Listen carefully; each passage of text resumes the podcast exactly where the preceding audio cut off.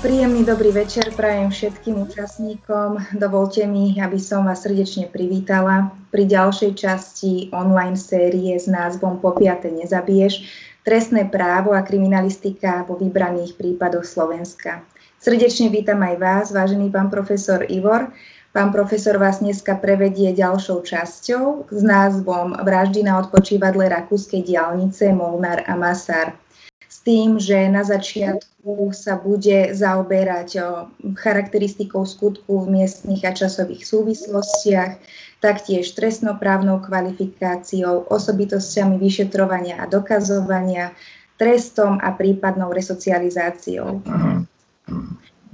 Prebiehať to bude v takých troch fázach, kde v prvej fáze bude hovoriť pán profesor, v tej druhej časti potom bude priestor na vaše otázky, podnety, kľudne aj nápady alebo vaše otázky, takže budeme veľmi radi, ak sa zapojíte. Otázky môžete klásť prostredníctvom videokamery a mikrofónu alebo samozrejme aj prostredníctvom chatu, ktorý je v tejto aplikácii. Takže toľko z mojej strany a odovzdávam slovo pánovi profesorovi. Nech sa páči. Ďakujem veľmi pekne, milé kolegyne, milí kolegovia, naši verní. Chcem predovšetkým pozdraviť tých, ktorí ostali verní našej krimisérii po prvej časti. A samozrejme chcem privítať aj ďalších, ktorých oslovila táto krimiséria a ktorí sa dozvedeli o tejto prezentácii. A ja by som vám chcel sľúbiť, že sa budem snažiť nesklamať vaše očakávania a na úvod chcem teda zdôrazniť, že tak ako už kolegyňa Ondrejková prezentovala na úvod, všetky tieto príbehy, bude ich celkom 10, sa vinú a stále sú motivované jediným prikázaním: po piate nezabiješ. Sú to teda vlastne všetko príbehy rôznych vrážd z kriminalistickej a trestnoprocesnej histórie Slovenska, respektíve ešte Československa. Snažil som sa vybrať tieto prípady z rôznych aspektov, z rôznych dôvodov. Každý z týchto prípadov je v niečom osobitý, niečom zvláštny. Ja vás na záver potom upozorním, v čom teda bol zvláštny práve tento príbeh, ktorý by ste si mali dnes vypočuť. No už poďme teda na príbeh, ktorý dostal názov Vraždy na odpočívadle rakúskej diaľnice. November 1989 priniesol zásadné zmeny v živote našej spoločnosti. Boli to zmeny sociálne, politické, ekonomické. Mnohí z pamätníkov však hovoria, že tou najzásadnejšou zmenou, ktorá prišla po novembri 1989, bola sloboda. Sloboda v tých najrôznejších aspektoch. Osobná sloboda, sloboda prejavu, sloboda pohybu, sloboda vierovyznania, sloboda podnikania a tak ďalej. Medzi prvými, ktorí okúsili slobodu v tom pravom slova zmysle, boli odsúdení väzni, ktorí začiatkom roka 1990 opúšťali brány v vtedajších československých väzníc. Opúšťali ich na základe rozhodnutia vtedajšieho prezidenta Václava Havla o amnestii, teda o hromadnej milosti. Môj dnešný príbeh bude o dvoch mužoch, ktorí sa rozhodli slobodu využívať, či lepšie a výstižnejšie zneužívať, plnými dúškami. Bol to Jan Molnár a Ľubor Masár. Predstavme si však najskôr túto dvojicu z hľadiska ich dovtedajšej kriminálnej kariéry. Jan Molnár sa narodil v roku 1942 cez vojnu v Budapešti v rodine robotníka. Vyrastal však v Bratislave na Račianskej ulici. Pracoval manuálne v rôznych profesiách, naposledy vo vtedajších chemických závodoch Juraja Dimitrova v Bratislave. Ako neskôr konštatovali znalci v psychiatrických posudkoch, jeho inteligencia bola na hornej hranici priemeru a mohol vykonávať aj náročnejšie a zodpovednejšie práce. Citovo bol prázdny, bez empatie a akýchkoľvek zábran. Bol orientovaný len na svoj prospech. Podľa registra trestov bol do roku 1990 celkom 9-krát súdne trestaný. Čiže aj podľa vtedajšej klasifikácie recidivista. Naposledy bol odsúdený v roku 1980 ako 38-ročný za vraždu vrátničky z internátu v Karlovej Vsi v Bratislave na 15 rokov odňatia slobody. Ľubor Masár sa narodil v roku 1959 a pochádzal z Trnavy. Vyrastal v rodine úradníka. Pracoval v podniku Tirana Piešťany, kde ho hodnotili kladne ako pracovníka so slušným správaním bez konfliktu. Podľa posudku znalcov z odboru psychiatrie bol však osobnosťou so psychopatickou štruktúrou, asociálnymi črtami, emotívnym chladom. Podľa registra trestov bol 5-krát súdne trestaný, najmä za majetkovú trestnú činnosť a osobitne krádeže v lámaní. Pri poslednej sérii v roku 1980 sa vlámal do rodinného domu v Trnave. Vytipoval si čas, keď majiteľ odcestoval na dovolenku do Tatier a z domu odcudzil rôzne cennosti asi za 100 000 vtedajších korún. V roku 1981 ukradol v Čadci nákladné auto Tatra 148, a keďže nemal na vlak, odviezol sa s ním do Trnavy, kde ho zanechal pred stanicou. O týždeň na to vykradol byt v Piešťanoch a pokračoval v sérii v úmysle vlámať sa do predajne lahôdok v Smolenici. Keďže sa mu nepodarilo otvoriť túto predajňu a boli tam silné mreže, skúsil sa vrátiť do Trnavy a s Tatrovkou, ktorá týždeň nikomu nechýbala, sa vrátil späť do Smoleníc. Tu priviazal reťaz o mreže a auto a týmto ťahom otvoril si cestu dnu do predajní. Ukradol tovar za 7 000. Ďalej ešte pre kamaráta ukradol v Nitre plný náklad tehál. Zadržali ho v roku 1984 a za série krádeží v septembri 1983 ho odsúdili na 8 rokov odňatia slobody. Teda na začiatku roku 1990 si obaja odpikávali tresty odňatia slobody. Po amnestii z väznice vyšli obaja na základe tohto rozhodnutia prezidenta, Molnár ako 48-ročný, Masár ako 31-ročný. Masárova filozofia bola ihneď využiť slobodu pohybu, spoznávať bohatý svet.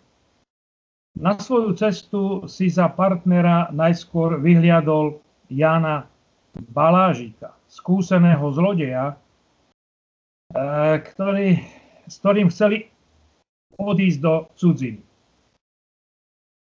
Keďže zistili, že Balážik nemal pas, v tomto kole z hry vypadal. Vtedy si Masár spomenul na bývalého spoluväzňa Jana Molnára. Síce o pár rokov starší, ale spoľahlivý, bezohľadný, smelý. Navyše obstojne rozprával po nemecky, ako bratislavčan, a mal pas. S prvým autom, ktoré si zadovážili, sa však cez hranice nedostali, pretože nemalo technické osvedčenie a nemalo kontrolu STK. V zápäti v noci z 20. na 21. augusta Masár odcudzil v Piešťanoch skriňovú aviu. Na jeho veľké prekvapenie táto skriňová avia mala dokonca obytnú úpravu a bola plná zásob potravín a nápojov, ktoré si jej majiteľ pripravil na dovolenku. Už na ňu neodcestoval. Odcestovali s touto aviou totiž ráno 21. augusta 1990 Molnár s Masárom na cestu po Európe. Prvým štátom, ktorý navštívili, bolo Rakúsko. Teraz chvíľu odbočíme niť tohto rozprávania a začneme tým, že v lete toho istého roku sa holandskí manželia 27. René Wiedershoven a jeho rovnako stará manželka Gabriela vybrali svojim obytným vozidlom Ford Transit karavan 3. augusta 1990 pri jazde v Salzburg odstavili svoje vozidlo v počívadle kvôli oddychu. Karavanom čase zastávala obytná avia vezli náš Masár. S holandskými manželmi sa nikdy predtým nestretli. Žiaden konflikt. Žiaden, ako sa zvykli, bol v správnom čase na nesprávnom mieste. Masár ihneď zameral svoju pozornosť na exkluzívny karavan. Upozornil Molnára, ktorý mal ihneď pripravený plán. To plán začali spoločne realizovať. V zápäti zaklopali na dvere karavanu s prosbou, či by im nevedeli pomôcť s pokazeným propanbutánovým varičom. Gabriela práve pripravovala obed. René zobral nástroje a išiel do avie veľmi ochotne pomôcť s opravou variča. Keď sa sklonil nad varič, Molnár ho udrel zozadu kladivom po hlave. Nasledovali ďalšie údery od oboch mužov. Prvý kladivom, druhý železnou trúbkou. Keďže René stále stál, jeden z nich ho sekol do predkolenia, aby sa zvalil. Holanďan následky úderov upadol do bezvedomia. Dvojica mu zviazala ruky a nohy, zaviazali oči, do úst mu napchali vatu. A takto ho preniesli do batožinového priestoru Avie. V V zápäti odišli za Gabrielou, ktorá však medzi tým už začala hľadať svojho manžela. Volala na neho. Pustili ju do avie, kde počula čudné zvuky. Gabriel omráčili jediným úderom do hlavy. Keď omdlela, hodili jej na hlavu vrece, sputnali ruky i nohy. Neskôr, po nejakom čase, ju Molnár začal škrtiť ruka. Škrtil ju za hrdlo. Neskôr však, keďže mu to nešlo, stiahol jej opasok a uškrtil ju vlastným opaskom. Gabriel zomrela zadusením. Molnár i Masár začali realizovať svoj úmysel obohatiť sa pri tejto absolútne brutálnej a nechutnej vražde.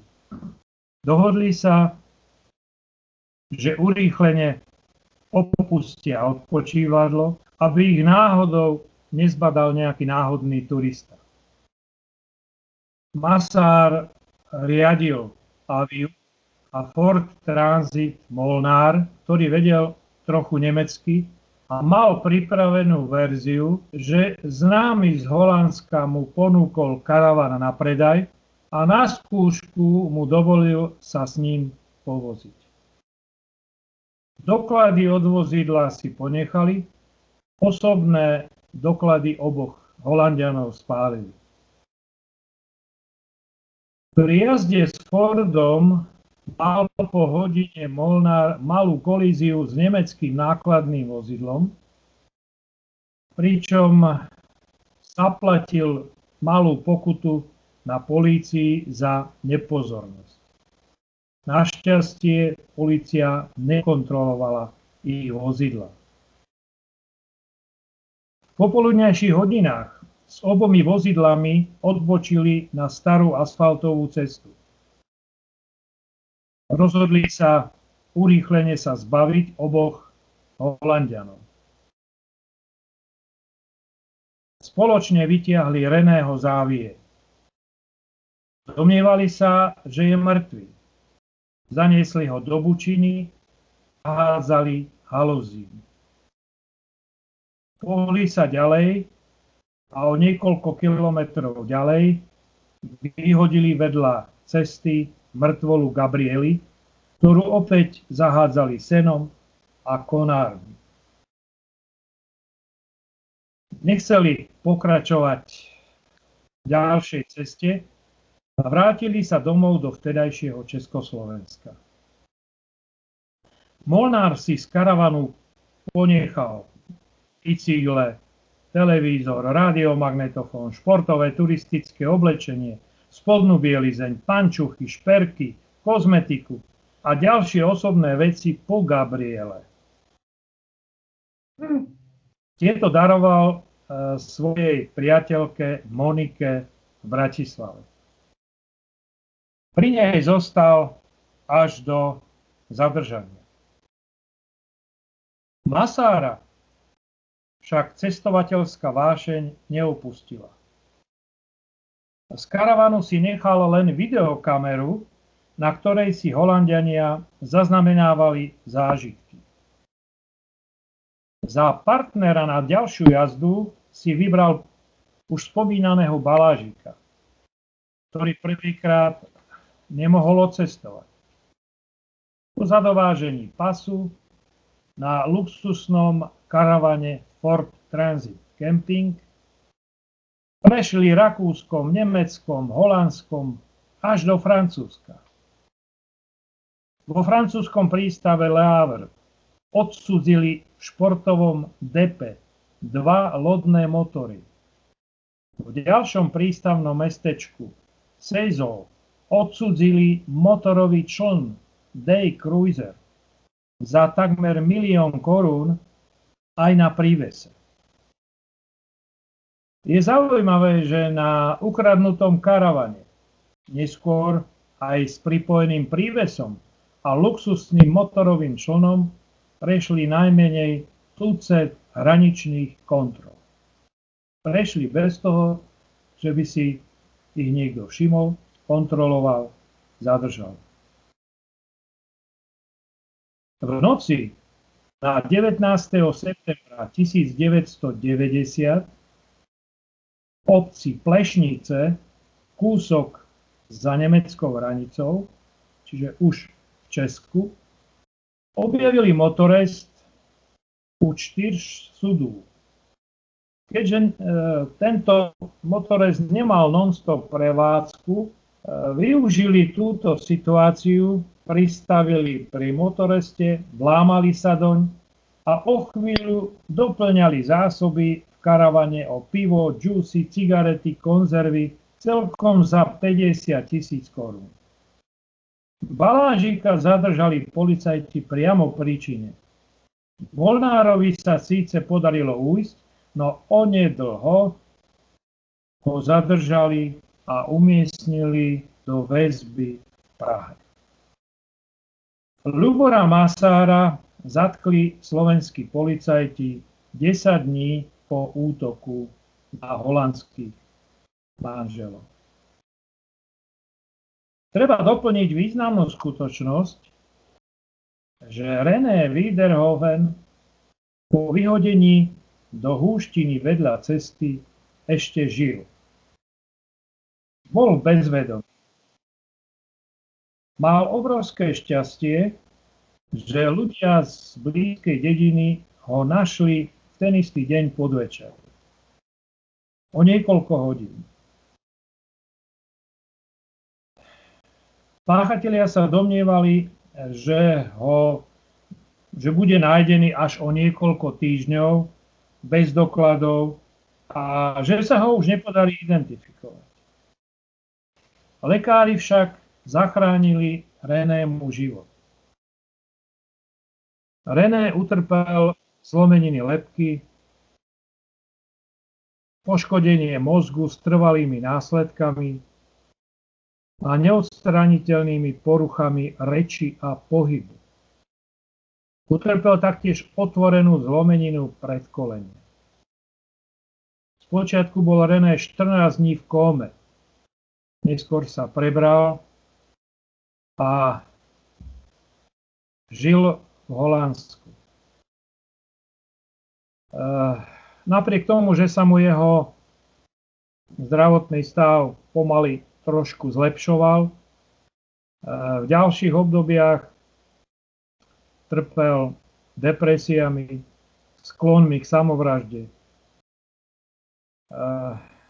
Celý život mal vo svojej izbe veľký obraz Gabriel a urnu s jej popolom. Keď som tento týždeň pripravoval príspevok a pozeral som do holandskej tlače nejaké novšie informácie o tomto Holanďanovi, ktorý prežil tento brutálny útok, zistil som žiaľ, že 9. apríla tohto roku ako 56-ročný zomrel. Gabrielino telo sa podarilo nájsť až takmer o 2 mesiace. Presne 11. októbra 1990 v značnom stupni rozkladu a značne zdevastované stopami zvery. Bola nutná identifikácia, ktorá bola jednoznačne potvrdená, najmä porovnaním stomatologických záznamov a Gabrielinho chrupu.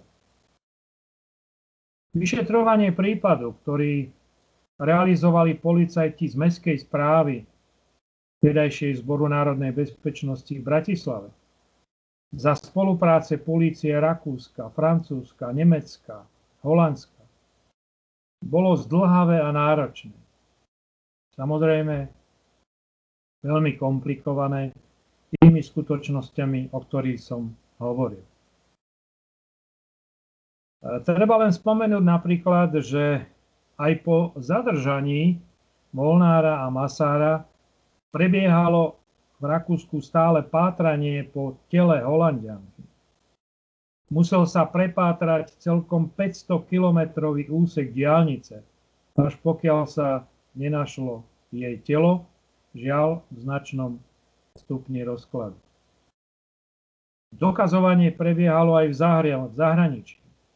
Išlo najmä o ohliadku miesta činu, lekárske správy, pitevné správy, výsluchy svedkov, výsluchy poškodeného, identifikáciu, zaistenie stôp.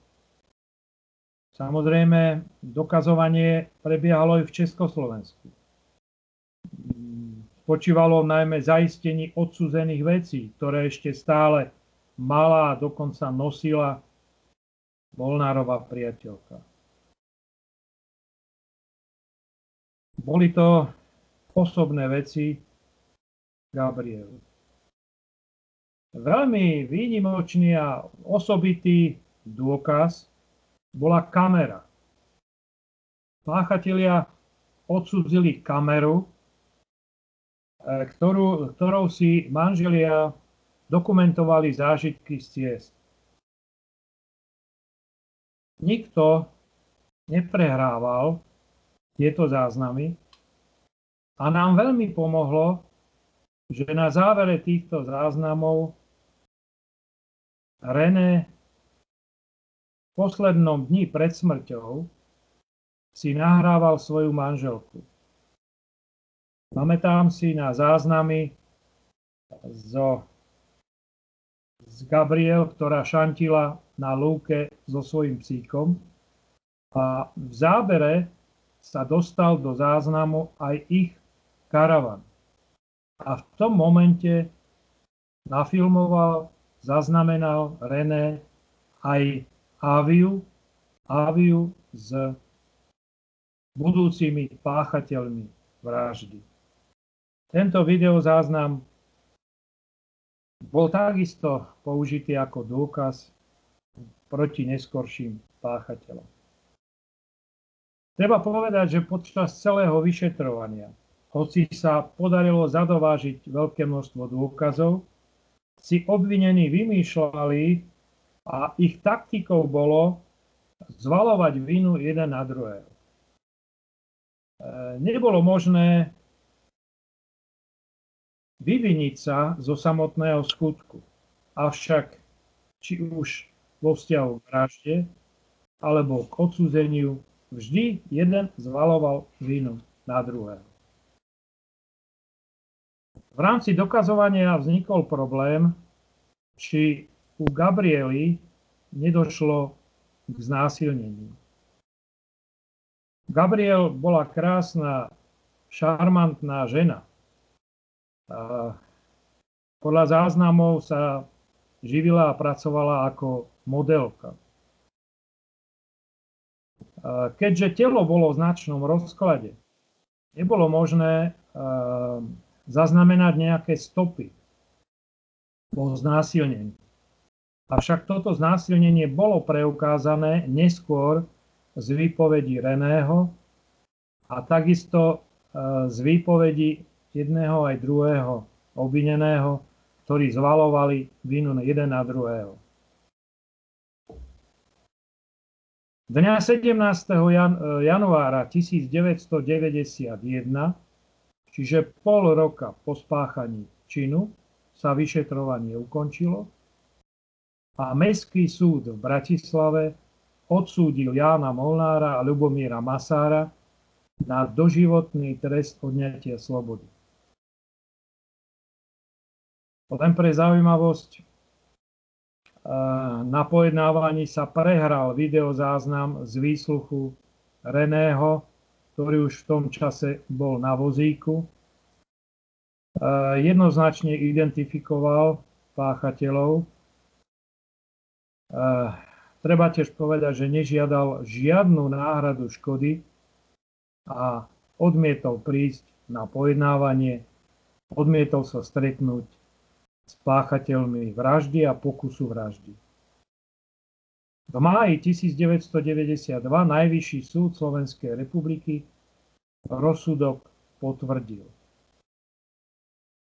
Molnár ešte navyše požiadal o milosť vtedajšieho prezidenta Michala Kováča, avšak 8. októbra 1993 dostal rozhodnutie, že prezident jeho žiadosti nevyhovel.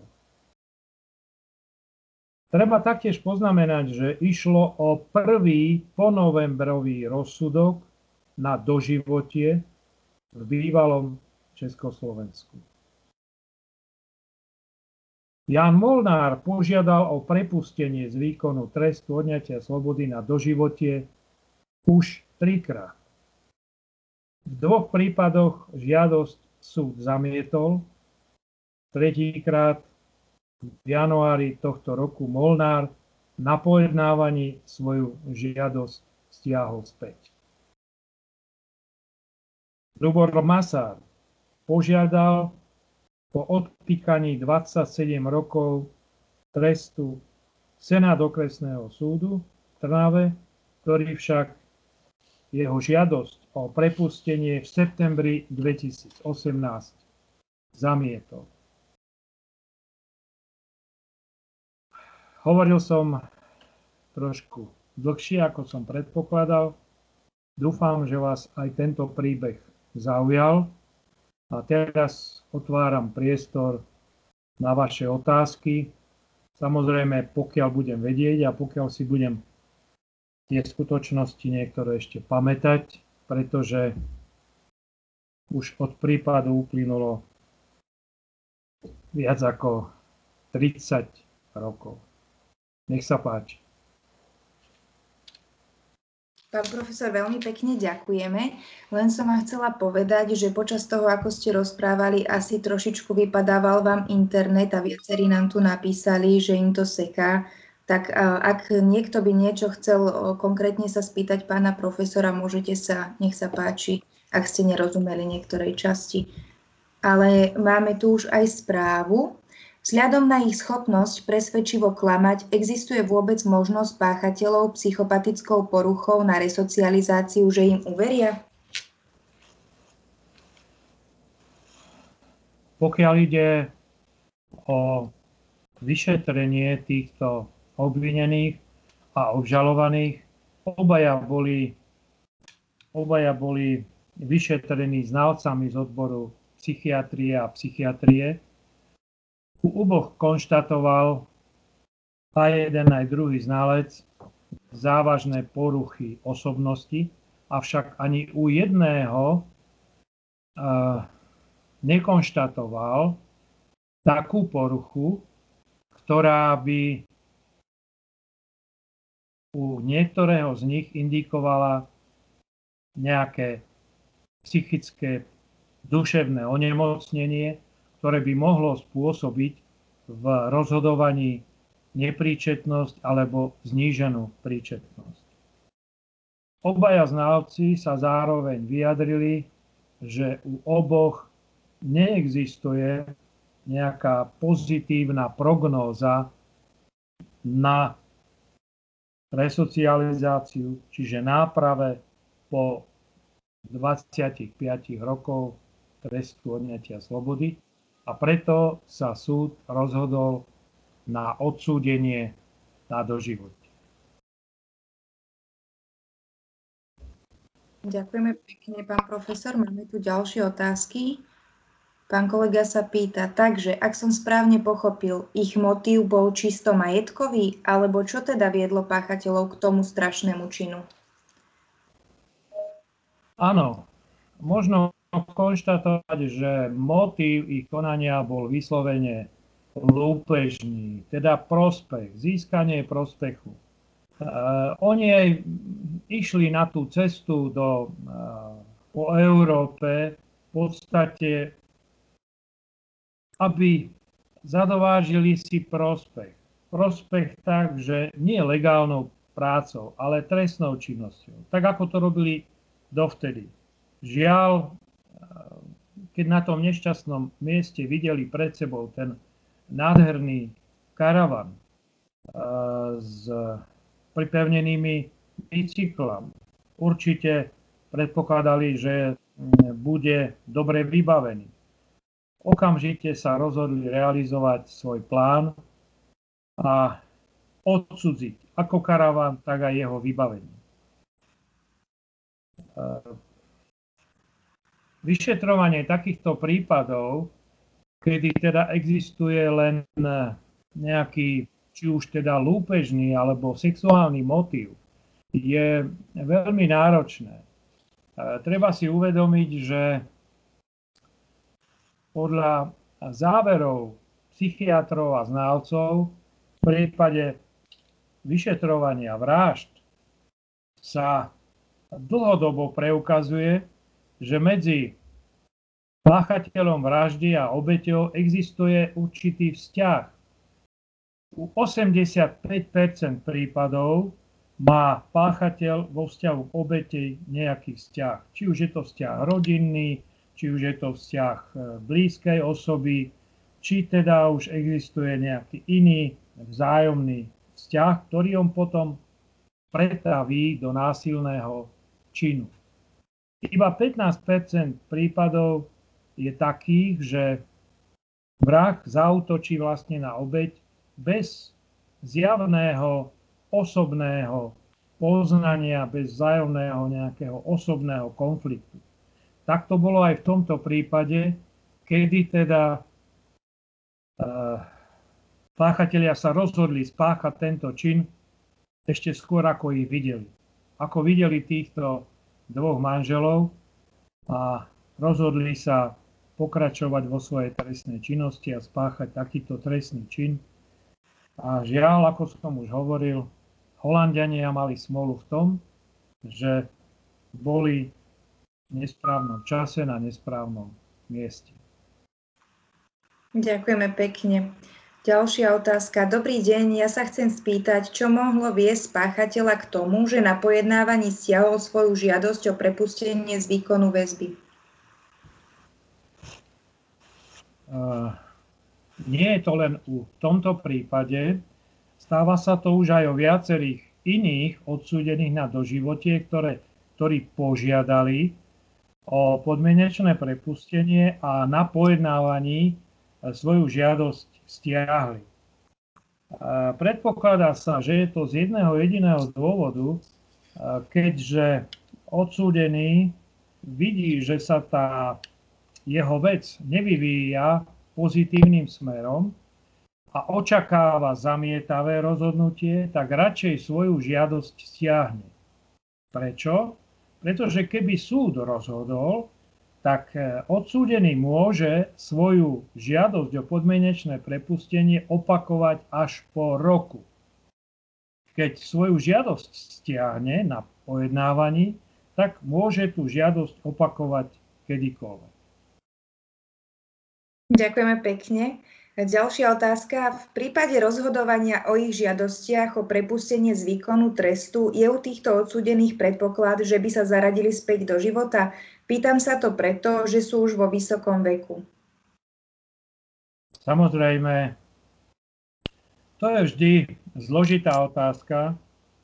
Každý jeden z odsúdených, ktorý si podá takúto žiadosť, tak prezentuje svoj úmysel zaradiť sa do riadnej spoločnosti, nepácha trestnú činnosť a prezentuje sám seba ako človeka, ktorý sa napravil, ktorému takýto dlhý trest odňatia slobody napravil jeho osobnosť a že teda chce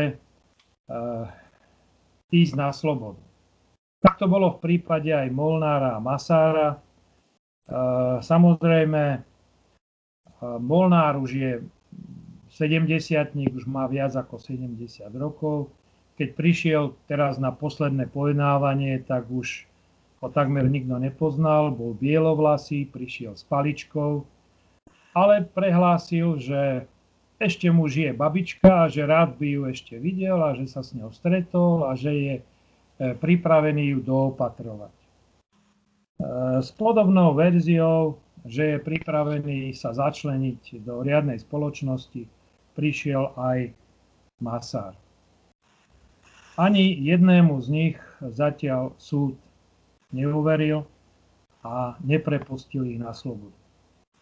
Treba tiež poznamenať, že máme z 90. rokov viac takýchto prípadov odsúdených na doživotie a mnohí z nich už požiadali o podmienečné prepustenie, avšak tiež treba povedať, že zatiaľ sa ani v jednom prípade nestalo, že by súd niektorej zo žiadostí vyhovoril.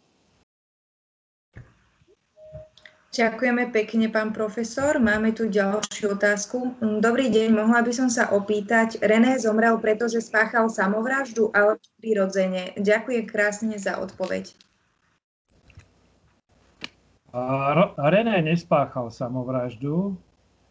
René, podľa tých údajov, ktoré som si prečítal, tak ten jeho život bol veľmi prázdny, pokiaľ som teda mal možnosť čítať, tak žil vo svojom dome, ako som už uviedol, pokúšal sa aj o nejaké známosti, ale bezúspešne, žil sám, mal také depresívne nálady, trpel dokonca na následky tých zranenia aj epilepsiou, epilepsickými záchvatmi, ale zomrel prirodzenou smrťou ako 56-ročný.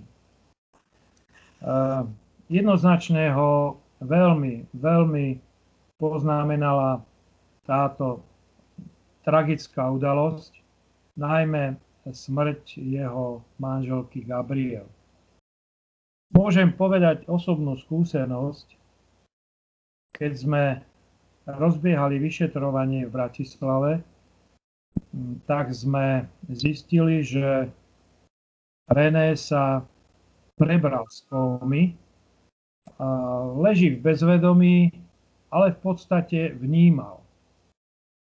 My sme potrebovali dôkaz, ktorý by nám mohol poskytnúť predovšetkým on, teda aby opoznal svojich páchateľov. Dohodli sme s holandskou políciou, že urobí opoznanie týchto páchateľov u Reného. My sme v Bratislave pripravili sériu fotografií, lebo inak sa nedalo, len mohlo to byť opoznanie podľa fotografií. Veľké fotografie, niekoľko osôb, a medzi nimi boli aj Molnár a Masár. Tento úkon, na ktorý vycestoval slovenský vyšetrovateľ, sa aj nahrával a keď sa vrátil, tak z neho urobil a prezentoval videozáznam. Môžem povedať, že to bol veľmi emotívny zážitok, keď sme si pozreli ten záznam. Len veľmi stručne, René ležal, respektíve v polosede na lôžku. Nemohol ešte vtedy rozprávať, lebo na následky pohmoždenia mozgu mal problémy s rečou a pohybmi. Dohodol sa vyšetrovateľ s ním, že mu ukáže fotografie, niekoľko fotografií, a v prípade, že opozná páchateľov, tak žmurkne, že zatvorí oči. To bol dohovorené znamenie, ako prisvedčí, že toto sú páchatelia. No a skutočne vyšetrovateľ ukazoval fotografie jednu za druhou a René jednoznačne opoznal oboch páchateľov, čiže ako Molnára, tak aj Masára. Môžem povedať, že to bolo veľmi emotívne v tom, že keď druhýkrát klipol očkami a zavrel oči, tak sa mu vyvalil prúd slz a tiekli mu dole tvárou. Takže to bol záver celej rekognície. Neskôr, keď už sme požiadali o výsluch, keď po nejakých pár mesiacoch mohol hovoriť, tak ako som už spomínal, bol dožiadaním aj vypočutý a popísal celý ten priebeh, popísal, ako došlo k tomu útoku, že prvý, kto na ňo zaútočil, bol Molnár. On ho popisoval ako človeka, ktorý prišiel pýtať o pomoc do jeho karavanu. Ten ho prvý udrel a zápäti sa k nemu pridal aj druhý páchateľ. To presne zapadlo aj so stopami na mieste, lebo bola zaistená krv na kladive a železnej trubke a tá krv pochádzala z tela Reného. Takže všetky dôkazy jednoznačne sa uzavreli a presvedčivo preukázali vinu oboch, Molnára i Masára. Ďakujeme, pán profesor. Máme tu ďalšie otázky. Dobrý deň. Chcel by som sa opýtať, či zdravotný stav poškodeného Reného sa dal nejakým spôsobom zlepšiť, alebo už bol jeho zdravotný stav taký zlý, že by sa nedal zvrátiť a umrel by tak či tak. Možno povedať asi toľko, že v podstate či už rakúski lekári, ktorí mu prinavrátili život, ktorí ho zachránili. On, ako som spomínal, bol najskôr v kóme, potom v bezvedomí, potom ho previezli do Holandska. Ja sa domnievam, že lekári urobili maximum. On vlastne prežíval, toto sa mu stalo, keď mal 27 a zomrel v 56, čiže takmer 30 rokov prežíval. Aj keď, ako sa sám vyjadroval, už to nebol život, už to bolo len také živorenie a bolo z tohoto celého, či už zdravotného stavu, alebo tragédie, ktorá ich postihla oboch, veľmi nešťastne. Ja sa domnievam, že už ten lepší stav sa nedal určite zabezpečiť, pretože, ako som uviedol, tam došlo k trieštivej zlomenine lebky a ťažkému poškodeniu mozgu. Takže to bolo asi maximum, čo sa dalo v jeho prípade urobiť. Ďakujeme pekne, pán profesor. Ďalšie otázky. Aký vplyv by malo priznanie odsúdených ku skutku? Dostali by tiež doživotný trest v prípade priznania? Samozrejme, keď si pozriete trestný zákon, tak tam nájdete, že priznanie je poľahčujúca okolnosť. Ale to platí v tých menej závažných, jednoduchších prípadoch. V takomto prípade, keď je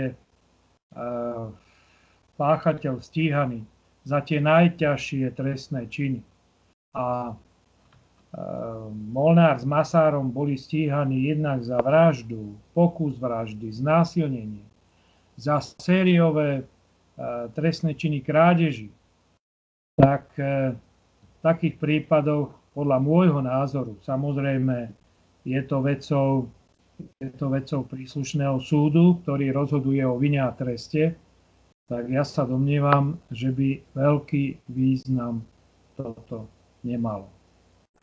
Ešte jednu takú krátku poznámku. Viete, za svojej kariéry som prednášal na viacerých miestach, nielen teda na vysokej škole, ale dokonca som chodil aj do väzníc a niekoľko prednášok som absolvoval aj odsúdeným. A utkvela mi v pamäti taká perlička, keď ste spomenuli toto priznanie. Tak som im práve hovoril, že náš trestný zákon pozná priznanie ako poľahčujúcu okolnosť a že aby zvažovali pro futuro aj s touto skutočnosťou. A vtedy sa prihlásil jeden odsúdený a hovorí: no viete, pán doktor, ale priznanie je síce poľahčujúca okolnosť, ale nepriznanie je oslobodzujúca.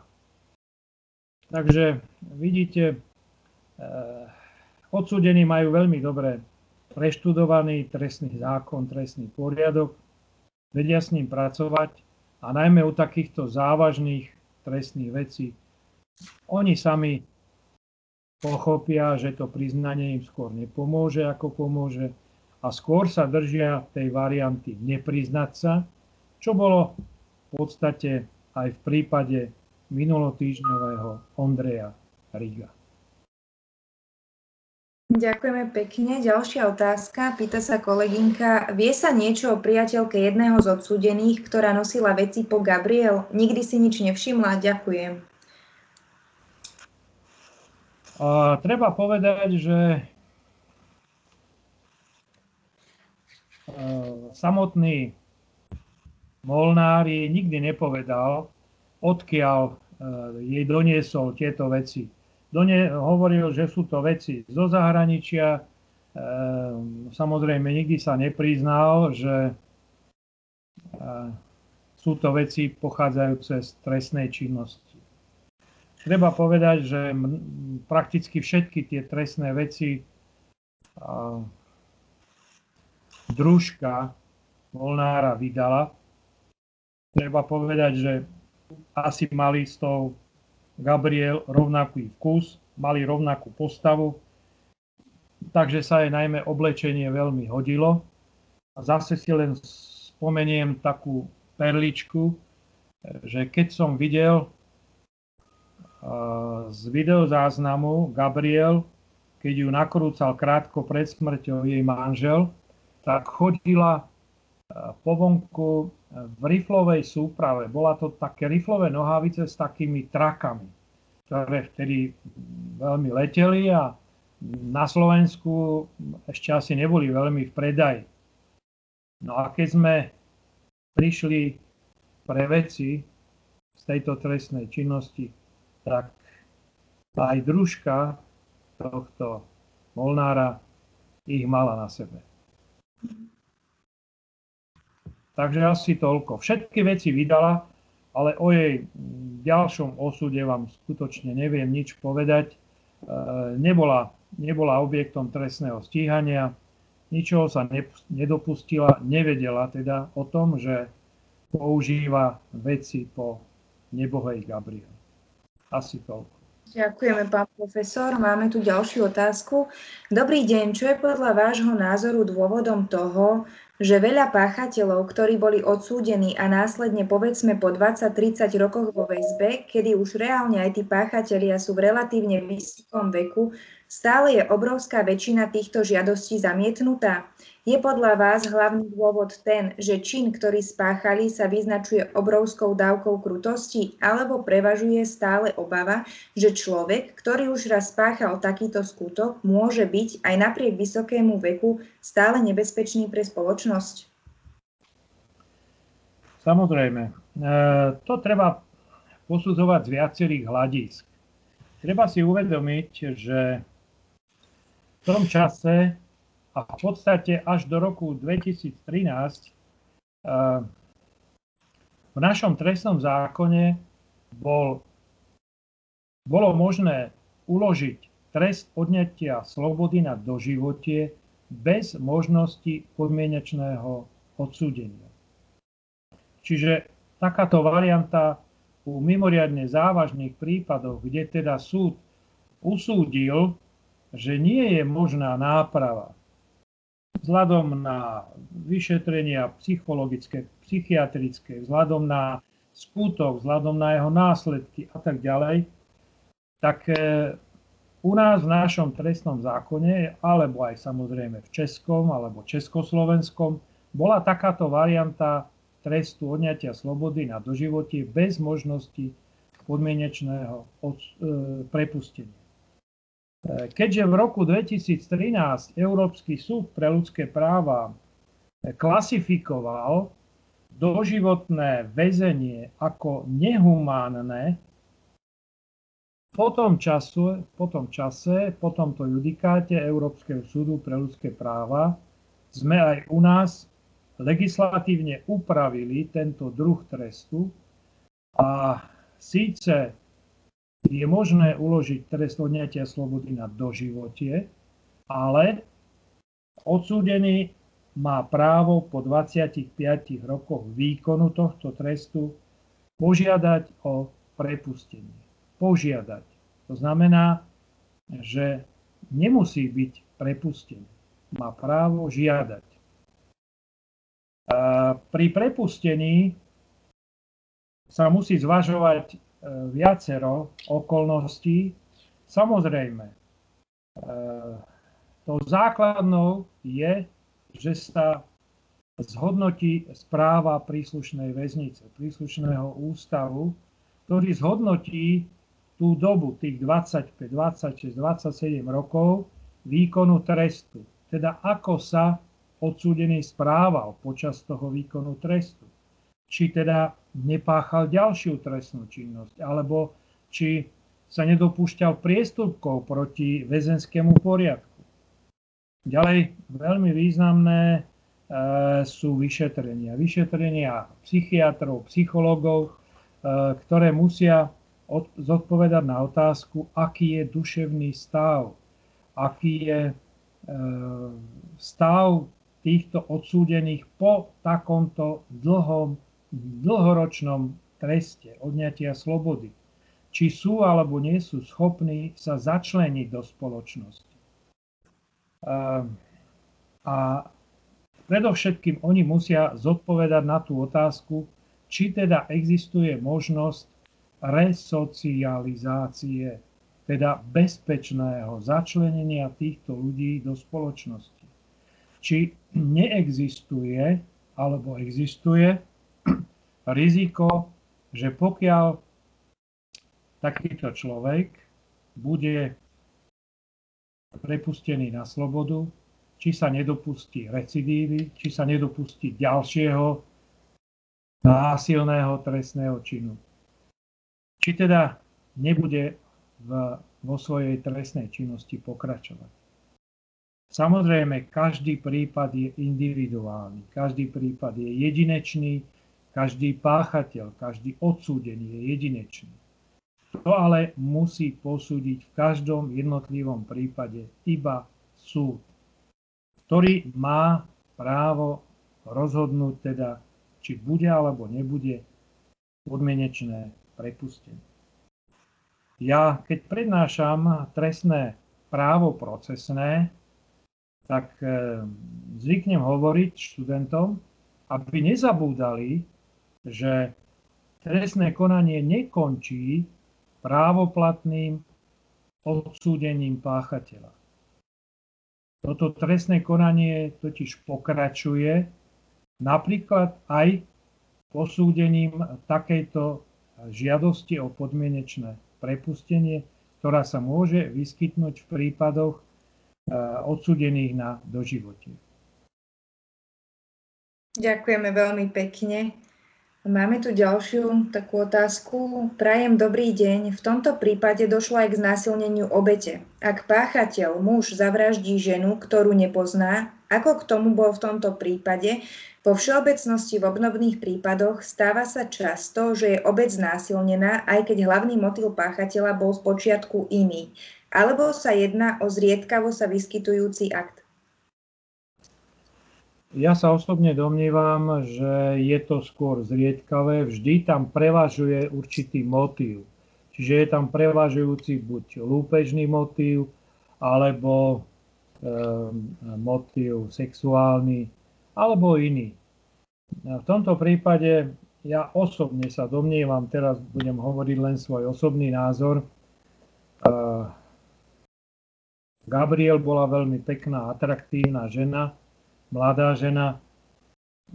U oboch páchateľov sa jednalo o mužov, ktorí boli necelý rok predtým prepustení z dlhotrvajúceho trestu odňatia slobody. A domnievam sa, že asi v tomto prípade hoci ten prioritný ústredný motív bol lúpežný, ten sekundárny bol aj potom sexuálny ako by som to tak primitívne, jednoducho povedal, využili príležitosť. Ďakujeme, pán profesor. Ďalšia otázka. Dobrý deň, ja by som sa rada spýtala, že či Molnárova priateľka bola niekedy za ním vo väzení? Tak na tú otázku vám žiaľ neviem odpovedať. To by bola otázka, ktorú by mohol zodpovedať príslušný zbor väzenskej a justičnej stráže alebo príslušná väznica. Samozrejme, odsúdený má podľa väzenského poriadku a podľa zákona o výkone trestu odňatia slobody aj nárok na návštevy, ale kto za ním bol a či za ním bola aj jeho priateľka, to vám žiaľ neviem odpovedať. Ďakujeme pekne. Nech sa páči, kto sa hlási, môžete položiť pánovi profesorovi svoju otázku. Ďakujem za príležitosť. Ja by som mal na pána profesora otázku ohľadom dokazovania. Spomenuli ste, že medzi dôkazmi boli aj krvné stopy stotožnené z kladiva a strúbky. To by ma zaujímalo, že kde boli tieto vecné stopy nájdené. Či to bolo v karavane, či si to nehali, alebo či to vyhodili pri tele na odpočívadle. Jedna vec. A druhá vec, k tomu znásilneniu. Vraveli ste, že boli vlastne, teraz neviem, či boli, alebo či neboli odsúdení aj za znásilnenie. A teda, či boli len na základe ich výpovedí, podozrivých, plus akým spôsobom vypovedal tieto veci René. A vlastne, ako znel výrok súdu, či teda boli za znásilnenie odsúdení, či bola znásilnená Gabriel zaživa, alebo či to bolo po smrti, ako to dopadlo. Áno. Pokiaľ ide o ten trestný čin znásilnenia. Bolo to zložité dokazovanie, pretože pri trestnom čine znásilnenia je veľmi dôležité, ak existuje obeť. Ak existuje telo, pretože na tele môžu byť veľmi významné stopy, ktoré môžu dokázať alebo preukázať tento trestný čin. Tak to bolo napríklad aj v prípade minulotýždňového vraha Ondreja Rigu.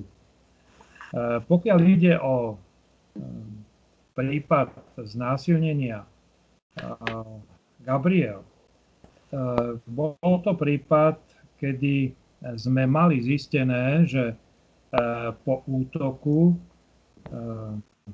Molnára a Masára na Gabriel táto upadla do bezvedomia a oni ju najskôr zviazali, oni ju znehybnili a natiahli jej na hlavu nejaké vrece. Z toho dôvodu sme potom usudzovali, že oni ju hneď neusmrtili. Oni mali s ňou nejaký úmysel ešte. Podľa výpovede Reného on počul ten ďalší priebeh. A samozrejme, ja už neviem presne reprodukovať tie jeho slova, ale z jeho výpovede sa dalo usúdiť, že páchatelia vo vzťahu ku Gabriel použili násilie za účelom vykonania súlože. Čiže to bol jeden dôkaz. Keďže boli obvinení, tak nepopierali, že došlo ku znásilneniu, avšak znásilnenie hádzali, tak povediať, z jeden na druhého. Teda obviňovali sa navzájom. A až potom došlo k usmrteniu Gabriel, že ju vlastne uškrtili tým opaskom, ktorý mala na sebe. Čiže aj z toho vyplýva ten určitý mechanizmus toho deja, že oni jej museli stiahnuť nohavice, stiahli opasok a tento nástroj použili na usmrtenie. Vyšetrovateľ zadovážil tieto dôkazy, prokurátor sa s nimi stotožnil a súd takisto uznal oboch vinných za spolupáchateľstvo, okrem iných aj za spolupáchateľstvo znásilnenia. Asi to. Dobre, pán A ešte sú, a tie krvné stopy z tých trubky a kladna? Pardon. To kladivo a tá trúbka, to boli nástroje, ktoré ostali v tom vozidle Avia. Oni sa toho vozidla Avia zbavili. Samozrejme, to vozidlo potom bolo zaistené, bolo podrobené podrobnej ohliadke, z hľadiska daktyloskopických stôp, z hľadiska vecných stôp a na tom kladive a na tej železnej trúbke, ktorá ostala v tej batožinovej časti Avie, boli nájdené stopy krvi, ktorá bola stotožnená s Reném, s tým holandským anželom. Ďakujem pekne. Ďakujeme veľmi pekne, pán profesor. Zdá sa, že už nemáme žiadne otázky v čete, tak ak by ešte niekto mal nejakú otázočku. Vidím, že sa niekto hlási, nech sa páči. Pán profesor, mám ešte takú otázku, že či tá pohnutka týchto obvinených alebo týchto vrahov vznikla už na začiatku, keď chceli vlastne uľúpiť ten karaván a chceli sa zbaviť toho Reného a tej Gabriely, alebo táto pohnutka sa vyvinula až časom, kým, neviem si predstaviť takú situáciu, že keď si možno mysleli, že ten René je mŕtvý, tak tým pádom sa chceli zbaviť aj Gabriely. V podstate, ako vypovedali, tak ten plán na zmocnenie sa karavanu vznikol ešte, keď ten karavan zbadali z kabíny Avie. Podľa zistených výpovedí išlo o to, že keďže sa chceli zmocniť toho karavanu, jednoznačne muselo dôjsť k lúpežnej vražde. Pretože je nelogické, aby im niekto dobrovoľne odovzdal karavan a tak ďalej. Už aj ten priebeh toho, ten mechanizmus toho usmrtenia spočíval v tom, že oni chceli najskôr. Oni najskôr zaklopali do toho vozidla, aby zistili, koľko tam je obyvateľov.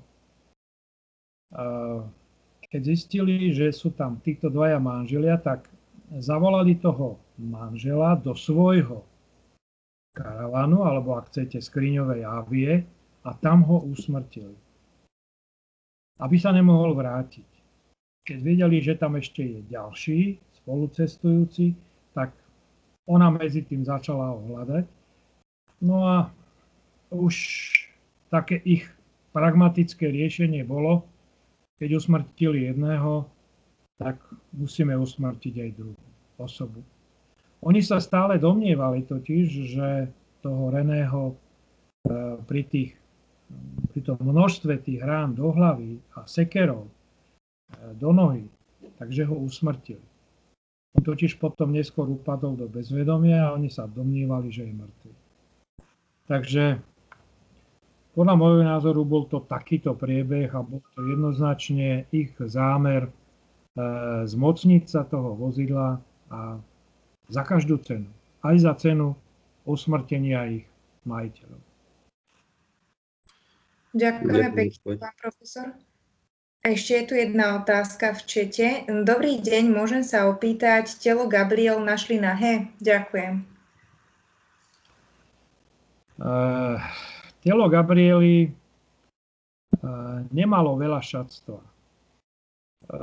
Netrúfam si teraz odpovedať, či malo aspoň nejaké kusy šatstva, ale ako som už uviedol, my sme neboli na mieste činu, my sme museli sa spoľahnúť na ohliadku miesta činu, ktorú robili rakúski vyšetrovatelia.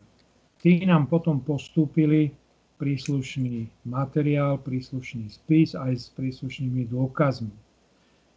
Je pravdou, že po takmer 2 mesiacoch a počasiu, teplote, ten prípad sa stal v auguste, to telo bolo prikryté, bola tam zver, tak to telo podliehalo značnému hnilovnému rozsahu a poškodeniu. Takže bol to už, tak povediac, takmer kostrový nález, ale toho šatstva veľa nebolo, pretože ona bola vyzlečená a už pri tom samotnom násilnom útoku a obávam sa, že už ju asi neobliekali. Treba poznamenať ešte veľmi takú jednu zaujímavú otázku a to bol aj dôvod, prečo som okrem iného vybral tento prípad, že keby sa ten prípad stal dnes, tak pravdepodobne to vyšetrovanie by viedli rakúski vyšetrovatelia. Prečo? Pretože zásadné na miestnu a vecnú príslušnosť je miesto spáchania činu. Molnár a Masár boli po čine zadržaní vo vtedajšom Československu, respektíve na Slovensku. Vtedy ale platila v našom trestnom práve zásada, že náš štát nemôže vydávať vlastných občanov na stíhanie do cudziny. Toto sa zmenilo až vstupom Slovenska do Európskej únie, kde platí, a najmä napríklad po prijatí Európskeho zatýkacieho rozkazu, že štát môže a aj musí vydávať aj svojich vlastných občanov na trestné stíhanie do cudziny. Treba poznamenať, že to vyšetrovanie a spolupráca s policajnými zložkami či v Rakúsku, či v Holandsku, či vo Francúzsku bola úplne vynikajúca, pretože, ako som už spomínal, od spáchania činu po súd uplynulo pol roka. Neviem, či si pamätáte, také rýchle vyšetrovanie a súdne konanie v dnešnej dobe. Treba ešte poznamenať toľko, že napríklad som spomínal, že odsudzili v Le Havre a v tom ďalšom prístavnom meste jednak dva motory do člnov a jeden exkluzívny motorový čln. Majitelia tých motorov sa vôbec neprihlásili v priebehu vyšetrovania ani súdneho konania a ani nežiadali náhradu škody. Prihlásil sa akurát majiteľ toho motorového člna a ten si prišiel prevziať tento čln naspäť v rámci toľko. Pán profesor, s týmto súvisí ešte jedna otázka, ktorú tu máme. Dobrý večer. Ako prebiehala spolupráca polície slovenskej, rakúskej? Musím povedať, že veľmi dobre platila zásada, že samozrejme my sme požiadali v rámci vtedy platnej európskej legislatívy o možnosť dožiadania o vykonanie úkonu, ale sme požiadali zároveň, aby mohol byť pri tomto úkone aj slovenský vyšetrovateľ. Či rakúska alebo aj holandská strana nám v tomto smere vyšla v ústrety a vyšetrovateľ, ktorý bol poverený tým vyšetrovaním, tak mohol vycestovať aj do zahraničia a zúčastniť sa nie aktívne, ale pasívne týchto úkonov a v prípade, že bolo treba niečo ešte doplniť, nejakú otázku, nejaký okruh dôležitých vecných stôb a dôkazov, tak požiadal priamo na mieste. Chcem teda povedať, že také rýchle vyšetrovanie a odsúdenie bolo aj vďaka veľmi dobrej spolupráci našich a európskych policajných zložiek. Ďakujeme, pán profesor. To už boli asi posledné otázky. Ja dúfam, že asi už nebude viacej otázok. Dovolte, aby som vám všetkým poďakoval za pozornosť.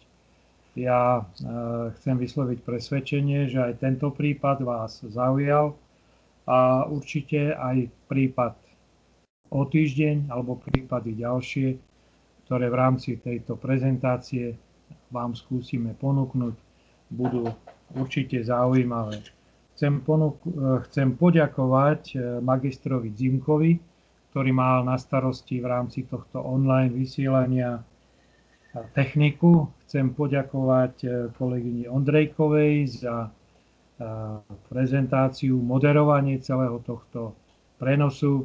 No a vám všetkým, hádam, nám zostanete verní aj do ďalších prednášok. Prajem vám ešte príjemný zbytok večera. Dúfam, že som vám ho aj takýmto mimoriadne brutálnym, agresívnym a ohavným činom nepokazil. Všetko dobré. Ďakujeme veľmi pekne, pán profesor, a ja sa vám chcem veľmi pekne poďakovať za vaše vyčerpávajúce informácie, ktoré ste nám poskytli, aj zodpovedanie všetkých otázok.